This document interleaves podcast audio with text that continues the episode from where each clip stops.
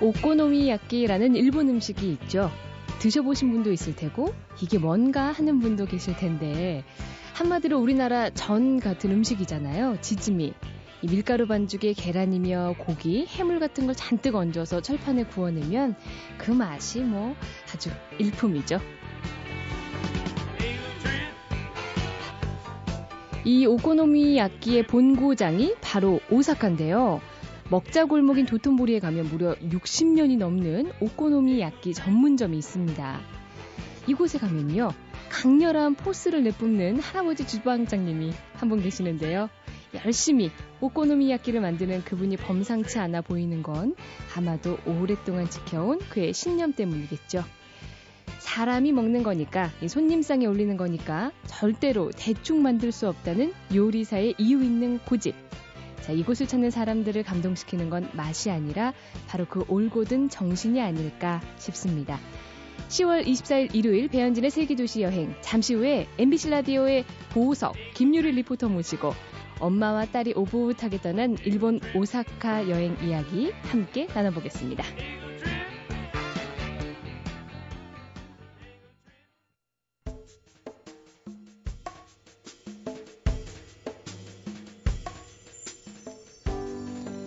인터넷 검색창에 단어 몇 개만 치면 여행자들이 꼭 가봐야 한다는 관광 명소부터 찾아가는 길, 소문난 맛집까지 감당이 안 될 만큼 많은 정보가 쏟아지지만 아, 이것만으로는 뭔가 좀 부족하다 싶으시죠? 교과서처럼 딱딱하고 뻔한 여행 이야기 질리셨다고요? 그럼 여러분 오늘 정말 잘 찾아오신 겁니다. 자, 정해진 루트란 없다. 내가 가는 곳이 곧 길이다. 내 맘대로 내 멋대로 떠난 자유로운 영혼들을 만나보는 시간 여행자를 만나다. 자, 오늘 그 첫 시간인데요. 처음인 만큼 초대 손님도 제가 특별히 신경을 써서 모셨습니다. 자, MBC 라디오국에서 둘째가라면 서러울 지성과 미모를 겸비한 리포터 김유리 리포터 모셨습니다. 안녕하세요. 안녕하세요. 어, 반갑습니다. 네. 어, 여기 오니까 제 앞에 붙은 그 소개 멘트가 달라지네요. 그런가요? 맨날 구박만 받다가 지성, 미모 이런 거랑 그렇죠. 좀 거리가 멀었거든요, 그동안. 저희가 항상 시간차로 네. 박명수 씨와 만나서 둘이 이렇게 직접 대면하고 방송한 적이 없었죠. 그렇죠. 같은 스튜디오에 이렇게 마주보고 앉은 적이 처음이라서 더 음, 반갑네요. 그래요. 항상 구박만 받았는데 이렇게 또 모셔서 둘 다 그러게요. 구박땡이었잖아요, 우리. 사실 그동안 받은 구박만 해도 정말 아유 며칠을 밤새서 얘기해도 다 못할 것 같은데 그렇죠. 그래서 네. 오늘 좀 풀어보자고 제가 여행 소개차 또 모셨습니다. 네 고맙습니다 음, 이렇게 저를 불러주셔서 네, 너무 고맙습니다. 또 이렇게 기꺼이 와주셔서 또더 기쁘네요. 제가 또 MBC 라디오 프로그램에서 여행 얘기를 하게 될 줄은 사실 몰랐어요. 여행 그래도 좋아하신다고 네. 제가 들었는데 여행하는 거 좋아하죠. 자주 불러야겠어요. 아유 불러만 주십시오. 언제든지 오겠습니다. 구박만 안 하시면. 그, 좀 그립죠? 이제 윤도현 씨랑 같이 지금 2시에 데이트 하시잖아요. 네, 그렇죠. 네. 이번 가을 개편하면서 월요일부터 윤도현 씨와 호흡 맞추고 있는데 네. 박명수 씨의 그 깨알 같은 개그 가 그립기도 하고 요즘 또 윤도현 씨는 저한테 너무 잘해주세요. 그리고 대장부로 이제 또 그렇죠. 호칭받고 계시죠. 일명 대인배, 대인배, 윤도현이라고 그렇죠. 그래가지고 어찌나 칭찬을 많이 하시는지 제가 몸둘 바를 모르겠고요. 약간 부럽기도 합니다. 아, 저는 한번 놀러 오세요 스튜디오에 진짜. 그럴까요? 예. 그래요. 배현진 씨가 하시던 코너는 아쉽게도 막을 내렸는데 막을 내리. 저는 박명수 씨와 함께 명을 달리했습니다. 박명수 씨가 같이 끌고 나가셨군요.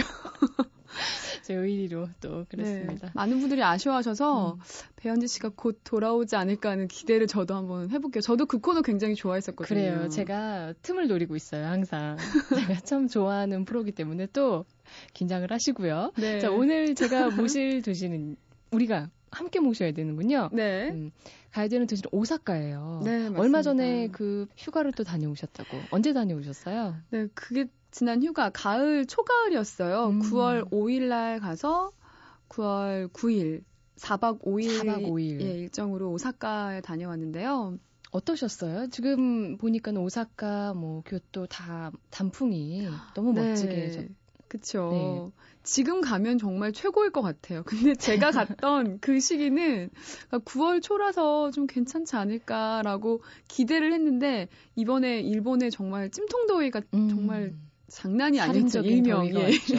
제가 저도 오사카 갔다 왔습니다. 아 그러셨어요? 여름 휴가 때 푹푹 찌는 찜통 더위를 겪으면서 제가 오늘 그래서 오셨어요. 제 여자친구들이랑 같이 갔다 왔거든요. 대학 아, 친구들이랑. 네. 음, 가서 막 더워서 싸우고 이런 일이 있었는데 공감할 수 있지 않을까 해서 네. 모셔봤습니다. 근데 어떡하죠? 저는 재밌었는데.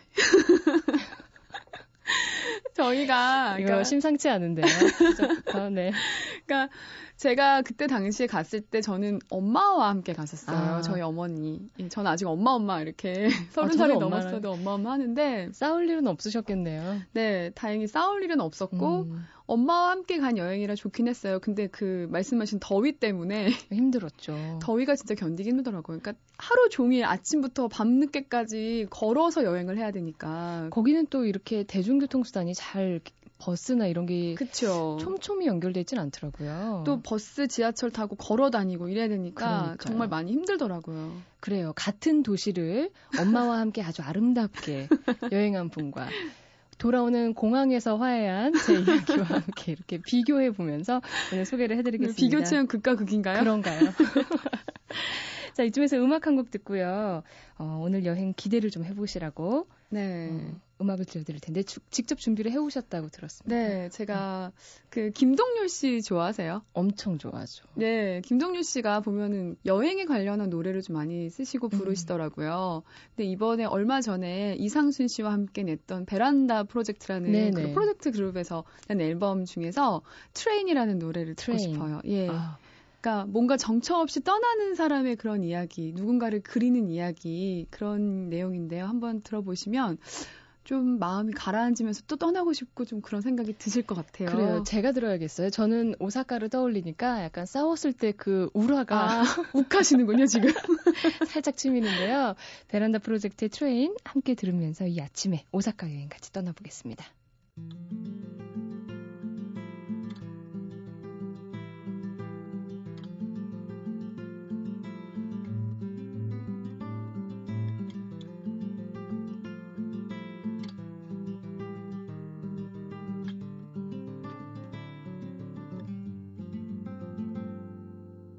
서둘러 올라선 밤기차에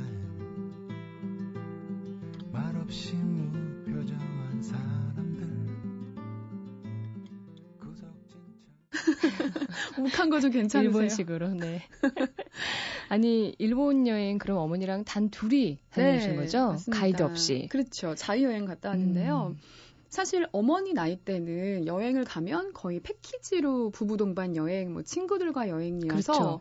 자유여행에 대한 그런 추억이 전혀 없으신 거예요. 해외 여행하면. 아, 그렇네요. 또 부모님들은. 네, 그러니까 뭐 여행책에 소개되는 맛집, 음. 뭐 명물, 명소 이런 것들을 직접 찾아가서 경험해보고 또 외국인하고도 이렇게 접해보는 그런 기회를 많이 못 가지셨더라고요 그동안. 어, 대중교통도 직접 이용해보고 이런. 네, 그런 경험들 참 어떻게 보면 좀 고생스럽긴 하지만 굉장히 소중한 경험들이잖아요. 그렇죠. 예, 그냥 관광버스에 다 같이 몰려다니는 것도 좋지만 그래도 편한 것보다 좀 고생스러우면서도 좀 추억을 남기고 음. 싶을 때 자유여행 필요한데 정말 너무. 너무 좋아하셨군요. 예. 사실 저 혼자 여행을 갈까 음. 그 빡빡한 일정 방송 하시니까 현진 씨도 아시겠지만 짬내기가 좀 짬내기가 쉽진 어렵죠? 않아요. 그렇죠. 네. 그래서 혼자 여행을 갈까 좀 쉬었다 올까라고 생각을 했다가 아니다. 이번에 진짜 또 더 나이가 들고 뭐 혹시라도 결혼이라도 하게 되거나 그러면 점점 더 엄마와 함께 할 시간이 좀 부족하지 않을까 싶어서 그렇게 해서 엄마랑 함께 여행을 갔다 왔어요. 그렇군요. 네. 일본어를 원래 좀 하세요? 전혀 못해요. 그러니까 저도 제2 외국어로 고등학교 때 잠깐 음. 공부했던 게 달아서 히라가나 뭐그 음. 정도 이렇게 읽는 정도라서 정말 그 부분이 제가 많이 걱정이 됐었어요. 또 막상 가면은 그 한두 마디 알던 일본어조차 입 밖으로 잘 안 나오더라고요. 그리고 말해도 그분들이 대답하는 걸 못 알아듣기 때문에. 맞아요. 그 다섯 명입니다. 이 말을 못해서 얼마나 쩔쩔맸는지. 그래서 사실 일본어 때문에 저도 걱정을 많이 했고 음. 또그 일본의 대중교통 시스템을 이해하는 게 굉장히 힘들다고 또 어. 겁을 많이 줘서 주변에서 지하철 노선이요. 그렇죠. 네. 그러니까 우리나라 지하철은 그냥 예를 들어 동대문 운동장 역 하면 그 역 안에서 2호선, 4호선, 5호선 다 탈 수 있는데 네. 거기는 그 각 호선마다 역이 다르기 때문에 그렇죠. 나와서 다시 끊고 들어가고 이게 굉장히 복잡하다고 하더라고요. 아니 그리고 그 패스 Thru 패스 이런 예, 게 있는데 간사이 스룻토 패스라고 여행자 패스. 예. 그게 또 뭐 비싼 걸 사면은 이건 탈 수 있는데 이건 못 타고 뭐 그런 차별을 하더라고요. 그래서 고생하셨군요. 그 아무거나 탔다가 추가 요금 내고 이랬습니다. 아 그러셨구나. 저는 제라고. 저는 근데 그 간사이 스로토 패스를 굉장히 유용하게 잘 썼어요. 음. 그래서 어, 2일짜리 패스를 사서 네. 교토하고 고베를 갈 때 또 그, 이용을 하셨군요. 예, 그래서 굉장히 잘 이용하면서 저희 어머니가 이거 되게 좋다. 음. 이거 정말 좋다 하시면서 막 다녔었거든요. 그래서 그, 런 것들 때문에 좀 많이 걱정도 했었고. 음. 근데 정말 신기했던 게 뭐였냐면요. 어머니랑 그 일본 여행 가니까 좋은 점 한 가지가 있었어요. 어떤 점요? 그러니까 저희는 한자를 그렇게 열심히 공부한 세대가 아니었잖아요. 그렇죠. 근데 저희 어머니가 한자를 많이 아시니까 저, 저보다는 그게 말은 안 통해도 뜻은 통하는 거예요. 그래서 아, 엄마가 이렇게 갈 필담을 또 그쵸 나누셨군요. 그러니까 필담까지는 아니어도 어딜 가서 이게 뭐 안내문이 써 있으면 아. 대충 한자를 보고 유리야 여기 이렇대 이렇게 말을 해주시니까 너무 좋았고 또 아침 저녁으로 뭐 텔레비전을 보더라도 엄마가 자막에 뜬 걸 보고 다 해석을 해주시는 거예요. 그래서 엄마 일본어에 어, 다행이야 이러면서 좋아하고 저희끼리 막 깔깔대고 막 웃고 막 그랬었거든요. 저는 같이 간 친구들이 고등학교 선생님들이에요. 아. 심지어 국어 선생님. 근데 한자를 몰라가지고 아. 고생 좀 하셨고 고생하고 저희가 알아듣는 그 TV 광고, 음. 뭐 맥주 광고 이런 거 그림 크게 나오는 거. 이 정도였어요. 아, 그러셨구나. 친구랑 하니까 별로 안 좋네요. 이렇게 억지로 안 되는 영어 하면서 서로 그래서 싸웠나 봐요. 말도 안 되고. 궁금하네요. 어머니가 이렇게 뭐 한자도 많이 해석을 해주시고. 네. 처음에 오사카 공항 내리자마자 김유리 리포터가 막 여행을 주도하셨을 것 같아요. 어디로 네, 가자. 그렇죠. 그래서 네. 일단은 이제 여행 전체적인 거는 제가 이제 주도를 했는데요. 그것도 좀 많이 고민이 됐어요. 왜냐면 어머니랑 함께 가는 여행이니까 저도 좋아하고 어머니도 좋아하고 음. 그런 여행지를 찾아야 되잖아요. 코드가 맞아야 되잖아요. 네. 예. 그래서 이제 일정은 대충 첫날은 오사카 시내 구경하는 거. 음. 그래서 도톤보리나 신사이바시 같은 그 오사카 시내 위주로 구경을 좀 하고요. 이튿날은 유니버셜 스튜디오. 아, 갔다 오셨어요? 예, 거기를 갔다 왔고 셋째 날은 교토 여행을 했고요. 넷째 날은 고베 여행.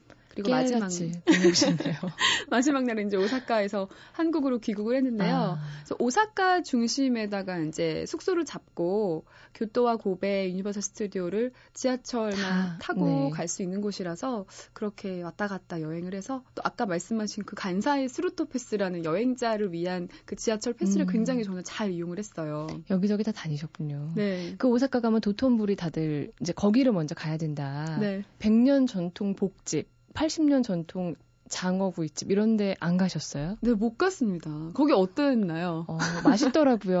아. 100년 전통 뭐 이런 의미를 일단 두고 먹으니까 더 그런 것 같기도 하고요. 네. 일단은 시내 그 골목골목 있는 그 선술집을 저희가 한 잔씩만 마시고라도 다 들어가 보자.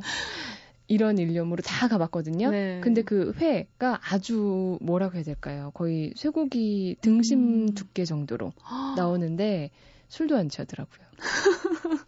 많이 드셨죠? 많이 먹었죠. 네. 그 오사카 시내에서 뭐 드신 건 없으세요? 오사카 시내에서는 약간 재밌었던 에피소드, 좀 억울했던 에피소드가 있어요. 뭐냐면 일본에 갔으니까 초밥을 먹어야 돼 이러면서 초밥집 그 회전 초밥집인데 네. 그 돈을 일정 금액만 내면 무한정으로 먹을 수 있는 초밥집이 있었어요. 그런 데가 있어요? 네, 있었습니다. 신사이바시 그 거리에 있었는데 어. 거기 이제 여행책에 있는 걸 보고 또 거기까지 찾아가는 길도 있잖아요. 그러니까 덥지 또 배고프지 그래서 지친 마음에 가자마자 우리 무조건 많이 먹어야 돼. 그래서 어. 엄마랑 저랑 굉장히 많이 먹었어요. 그래서 처음에 딱 가니까 점심시간 약간 비껴난 시간이라서 회가 약간 좀 싱싱하지 않다고 해야 되나요? 음, 그런 거예요. 느물느물하게. 느물느물. 네. 그죠. 그래서 윤기를 살짝 잃은 그런 어. 스시가 나와서 초밥을 열심히 먹다가 한 30분이 있으니까 또 새로운 신선한. 초밥이 막 나오기 시작하는 거예요. 그래서 거기서 또 평소 양이 한 3배, 2배는 먹은 것 같아요. 그러고 났더니 그 다음 일정을 도저히 소화 를할 수가 없는 거예요. 너무 힘이 들어서. 하셨어요. 그래서 거의 지친 몸으로 터벅터벅 걸어 다니고 그 이후로 저희 엄마는 초밥을 안 드세요. 너무 질리셨군요. 네. 일본 가서. 그래서 좀 죄송했어요. 그리고 나서 그날 음. 저희가 결국엔 저녁을 못 먹었어요. 아. 그래서 그때 맛있는 뭐 아까 소개하신 오코노미야끼 음. 그리고 또 타코야키 이런 거를 먹기로 예정을 했었었는데 다 못 드셨어요. 그걸 결국 못 먹었습니다. 그래서 그래요. 나중 일정으로 이제 오코노미야끼도 먹고 하긴 했는데 그게 참 많이 아쉽더라고요. 그래서 지금 오사카 가실 분들은 가자마자 너무 배고픈 마음에 막 드시지 마시고요. 한 번에 식탐 부리지 마라. 그렇죠. 어. 욕심 너무 부리시면 또 교훈을 네, 주시네요. 네, 저 진짜 후회했습니다. 그 맛있는 거 못 먹고 음. 오다니 이러면서. 네. 오늘 김유리 리포터 모시고 맛있는 거 먹었냐 안 먹었냐 이렇게 좀 입시름도 좀 했는데 네. 어, 그래요. 이런 에피소드 담아서 오사카 여행 계획해 보시고 또 기회가 된다면 교토 뭐 고베 지역도 간사이 스루토패스 이런 거 사가지고 둘러보시는 것도 참 좋을 것 같습니다. 네. 시간이 너무 짧게 느껴지네요. 어, 그러게요. 사실 여행 얘기 하다 보면 밤새는 줄 모르는데. 그러니까 다음에 또 한번 불러주세요.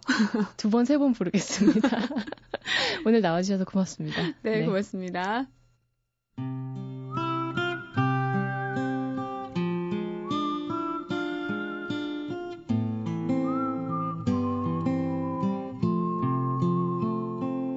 길에서 만나다.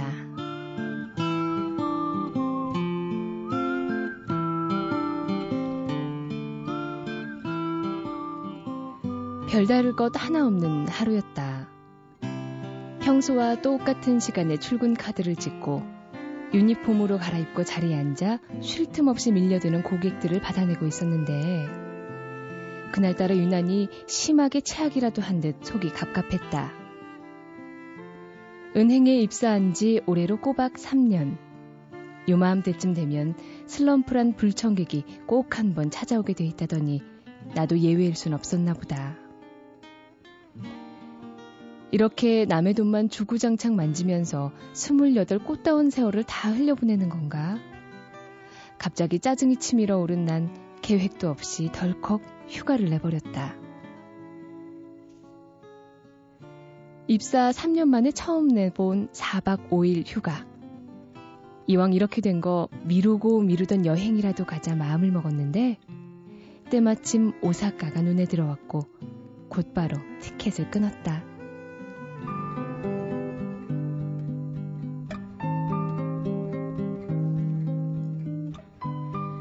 전부터 오사카에 가면 꼭 보고 싶은 게 있었다. 그건 바로 가이육한 대관람차. 중간에 길을 잘못 드는 바람에 되지도 않는 영어로 겨우겨우 길을 물어 목적지인 덴포전에 도착하니 벌써 오후가 무르익어 갔다. 그래도 눈앞에 우뚝 솟은 관람차를 보는 순간 묵직했던 피로는 바닷바람에 말끔히 날아가 버렸다.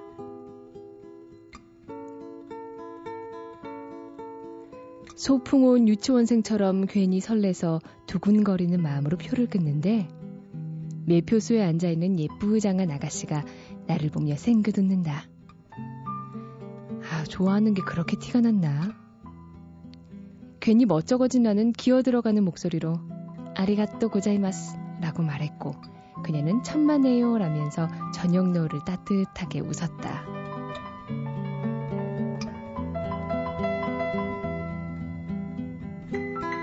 순간 나도 모르게 움찔했다. 그녀는 진심으로 나를 향해 웃어주고 있었다. 그 모습에 요즘 들어 매일같이 억지 웃음만 짓던 내가 겹친다. 그녀도 끊임없이 밀려드는 사람들이 지겨울 텐데 돈을 받고 표를 내주고 잔돈을 거슬러주는 단순한 일에 질렸을 텐데 어떻게 저렇게 깨끗하게 웃고 있는 거지? 오만 가지 생각이 겹쳐 힐끗 한 번 더 쳐다봤는데 그 아가씨는 여전히 따뜻한 미소를 얼굴에서 지우지 않고 있었다. 그녀의 얼굴에 떠오른 건 즐거움이었다. 관람차에 오르기 직전 설렘을 가득 품은 사람들의 들뜬 표정에서 그녀는 일상의 지겨움을 이겨낼 엔돌핀을 찾고 있었다. 나도 그랬다. 언젠가의 나도 그녀와 별반 다르지 않았다. 넉넉지 않은 생활비 쪼개어 부은 5년짜리 적금을 타가시며 환하게 웃으시던 아주머니들을 보면 나도 덩달아 행복해졌었다. 요즘에 나는 일상에서 무엇을 찾고 있었지? 그녀처럼 건강한 사람들을 보며 맑게 웃던 나는 어디로 간 걸까? 오사카 가이육간 관람차 매표소에서 잊고 살았던 내 모습을 만났다. 길에서 만나다.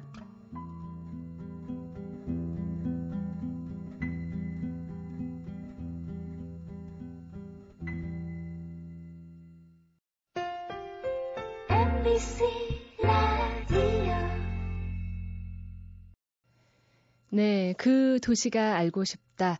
오늘 처음으로 소개해드린 코너인데요. 어, 이제 이슈가 되고 있는 각 지역 또 도시들에 관한 어떤 뉴스들을 저희가 그곳에 있는 분들과 직접 전화 연결을 해서 어떻게 생각하는지 현지 분들이 뭐 얘기 나눠보겠습니다. 오늘은요, 음, 그 첫 테이프를 끄는 돌시가 바로 중국 하얼빈입니다. 중국 대륙 동쪽 끝에 있죠. 헤이룽상 성의 성도인 동시에 또 안중근 의사가 이토이로 부미를 저격한 역사의 현장으로도 유명한 곳인데요. 이 하얼빈 씨가 얼마 전에 실내 공공장소에서 흡연을 금지하는 법안을 마련해서 어, 뉴스가 됐었죠. 자, 오늘요 하얼빈 공정대학의 교환 학생으로 가 있는 김백섭 학생을 연결해 볼 텐데요. 여보세요? 네, 여보세요? 아, 예, 안녕하세요. 네, 안녕하세요. 네, 만나뵈서 반갑습니다. 아, 예, 반갑습니다. 네, 교환학생으로 하얼빈에 가 계시다고요? 예, 지금 이제 두 달 조금 지나가고 있어요. 아, 그래요. 그 미래를 준비하는 모습 참 멋집니다. 부럽네요. 아, 감사합니다. 그래, 얼마 전에 그 하얼빈시에서 이제 공공장소에서 흡연을 어, 금지하겠다라고 선포를 했어요. 예. 예, 현지에서 직접 뉴스를 들으셨는데 좀 궁금하거든요. 그 분위기는 어떤지 오늘 자세하게 좀 제가 여쭤볼게요. 아, 제 생각에는 관련 기사나 뉴스가 나오긴 했지만 네. 아직까지는 그렇게 뭐 중국 사람들이나 아니면 여기에 살고 있는 뭐 러시아인 그리고 뭐 한국인 많은 사람들이 그렇게 실질적으로 피부에 와닿을 만큼 느끼고 있지는 못할 못한 것 같아요. 그 하얼빈에 가서 식당이나 이런데 친구들이랑 많이 가시죠? 예. 어떠세요? 그런 장소에서도 이렇게 흡연을 하거나 이런 모습 볼 수 있나요? 네, 자주 볼 수 있어요. 아, 뿐만 아니라 뭐 학교 지금 제가 있는 학교에서도 그냥 복도에 나가서도 그런 모습을 자주 볼 수 있어요. 어, 그렇군요. 흡연자로서는 굉장히 편한 부분이 많죠. 여기. 아, 한국에 있을 때랑 비교해 보면 뭐 거리나 예. 아니면은 학교 이런 공공 장소에서 예, 흡연하는 사람들이 더 많다거나 적다거나 이런 거를 좀 느낄 수 있을 것 같아요. 어떠세요? 굉장히 많은 사람들이 담배를 피우죠.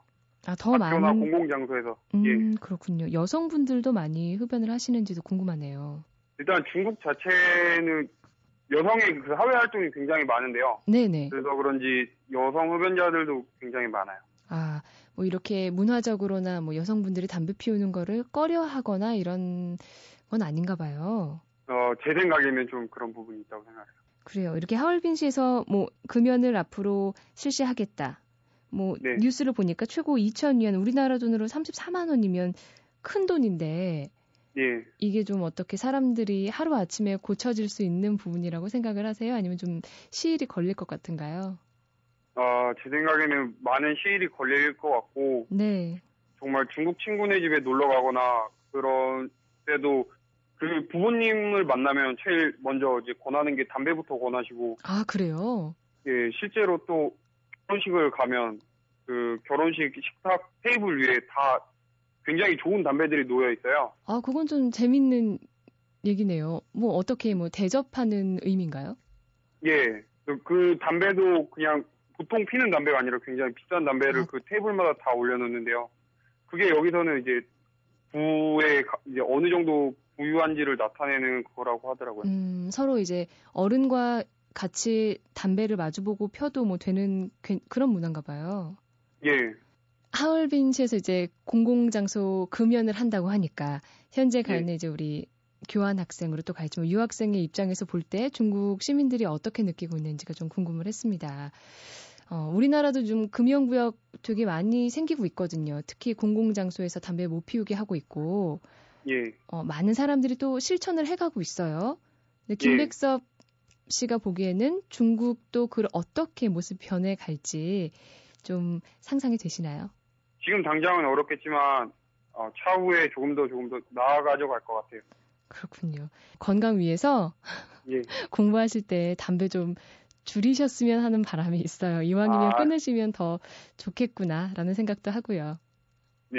네, 공부 열심히 하시고요. 어, 예. 건강하세요. 예, 건강하세요. 네, 지금까지 중국 하얼빈시에서 공부하고 있는 대학생 김백섭 학생을 만나봤습니다.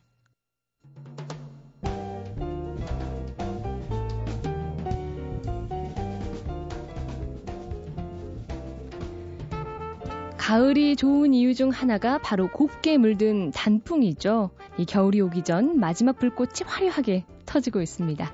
지리산이나 설악산 쪽은요, 이번 주부터 절정이라고 하니까요, 어, 나뭇잎 다 떨어져 버리기 전에 좋은 사람들과 함께 가는 가을산 나들이 빨리 계획해 보시는 게 어떨까 생각이 듭니다. 자, 배현진의 세계 도시 여행은요, 매주 일요일 아침 6시 25분, 인터넷 라디오 미니, 그리고 DMB로 들으실 수 있고요. 또 하나, 스마트폰에서 미니 어플리케이션을 다운받아서 또 들으실 수 있습니다. 편리하게 이용해 보시고요.